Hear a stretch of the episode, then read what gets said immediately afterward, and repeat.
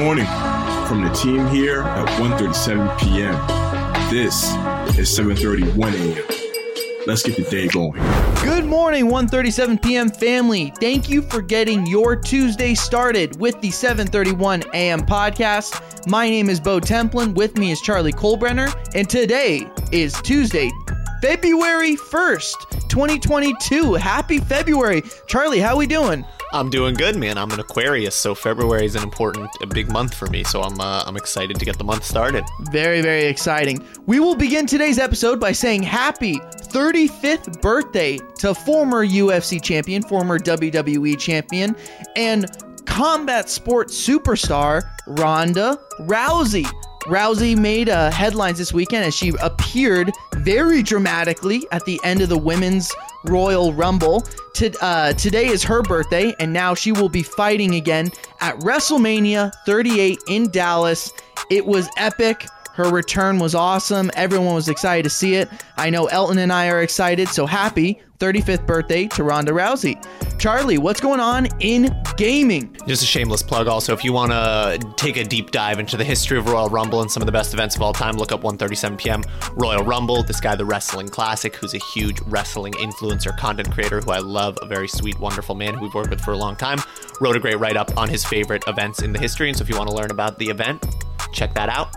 Um, hopping over into gaming. Gaming. Got a couple of pieces of acquisition news today. Two big acquisitions. One is that Sony is buying Bungie, which I feel like we've gotten a lot of acquisition news throughout this year, and now we got another bombshell yesterday. Bungie is the development studio responsible for the original run of Halo games and the Destiny series. Um, Bungie will, under this new deal, will remain an independent subsidiary of Sony Interactive Entertainment and a multi-platform development studio and publisher. Sony Interactive Entertainment president and CEO Jim Ryan spoke to GamesIndustry.biz and noted that Sony isn't done buying more studios, so we'll hear more news like this. Ryan stated, "We should absolutely expect more acquisitions. We are by no means done with PlayStation. We have a long way to go." But listen, the next acquisition, you'll hear about it on 7:31 a.m. Then another huge acquisition yesterday, which was just I feel like uh, it's been a long time since a game has been as topical and taken the world by storm as much as this one, but Wordle, which has become an absolute sensation, the five letter word guessing game, was acquired by the New York Times yesterday. Um, the New York Times bought Wordle for an undisclosed amount in the low seven figures, reportedly um, but assured fans that the game is going to remain free to play as it has been already. The move is part of the New York Times plan to expand its user base through apps and other games as opposed to people just focused on news. So if you don't know, the New York Times also does an incredible crossword puzzle, which I'm a crazy crossword head. I do the crossword almost every day. They also have another game, the Spelling Bee. They have a bunch of little word games, um, and this is sort of part of that plan. But they're going to keep Wordle free, where some of the other games you do have to pay to play. Um, and then in the announcement of the sale, the creator Josh Wardle, which I'll be honest with you, maybe I wasn't paying attention. I did not know that the creator of Wordle's name was Josh Wardle. I think that's very funny. He said when the game moves to the New York Times site, it will be free to play for everyone, and I'm working with them to make sure your wins and streaks will be preserved. In the rest of his statement, he also just said he's super excited about all of the excitement and hype around the game, but it's just him trying to manage it, and it has become so, so, so huge. So the help from a major brand like New York Times is welcome, and he will still maintain um, some creative control and at least make sure that it will remain free to play. So it's exciting. I personally use the New York Times gaming app every day, so putting Wordle right there for me is uh, I'm stoked about this. I don't play Wordle. I don't really play many of the games. I do love Jeopardy, so that's kind of my trivia intelligence fix per se.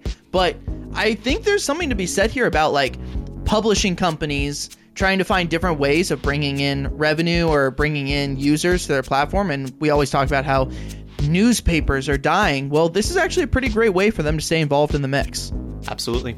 Bo, what's going on in entertainment or culture yesterday? Entertainment. Charlie, this is this is both beautiful news and it is also sad news. And I don't really know how to feel about it, all right? On Monday, it was found out that one of the greatest entertainers, members of modern pop culture, a true fashion and style icon, Rihanna, is pregnant. And I'm almost, Charlie, I'm going to be honest. I, I think I'm glad that it's not Elton and I doing this recording because if Elton and I had to talk about Rihanna getting pregnant, I don't, I don't think 731 would even be able to continue as a podcast. But it turns out that Rihanna, the 33 year old star, is pregnant with ASAP Rocky, who is also 33 years old. Charlie, this caught me off guard. Okay, jokes aside, it's great news, right? We're all very happy for them. They're they're a beautiful couple. They're beautiful people. But I think there are many people like me who are feeling the way I am when it comes to you know, Rihanna being taken for the time being. So, Charlie, Charlie, as we said, uh, right as I'm about to get canceled, you should hop in and kind of wrap up this story. I think now's about that time. Here's the thing, Bo. If it wasn't announced that ASAP Rocky and Rihanna were having a baby together, you would have a shot. That's what I want you to know for sure. Is that you, of, of course, would have a shot with Rihanna. That's the funny thing about everybody talking about it is I'm like, where was the shot? before. Before this, this is what's getting in the way of people's life with Rihanna. I think there were other obstacles. All right, but what else, man? We get some new movies coming to Netflix on February 1st. And Charlie, I know that doesn't maybe come across as news, but I was looking at the list of movies that are coming to to Netflix, and it's pretty mind boggling. So, one, we have The Batman, which comes out on March 4th. So, on Netflix, they're bringing Batman Begins, they're bringing The Dark Knight, but then we're also getting great movies like Warrior, which is like one of my favorite combat sports movies of all time. The Other Guys, a super underrated comedy classic, The Hangover, of course. Caddyshack, The Bourne Ultimatum, Book Eli. I mean, this is a really loaded list. Charlie, what's going on over in NFTs? NFTs. This is a fun one. I love, as you know, if you listen to the podcast, I like when I get to merge NFT and style stuff. And yesterday, a bathing ape, Bape, announced their intent to enter NFTs with their project called the Bapetiverse. But uh, Bape the B is within parentheses, so it's like Bapetiverse, Apetiverse. And I was so excited about this, honestly, because so many NFT projects have been built around ape symbolism and ape iconography.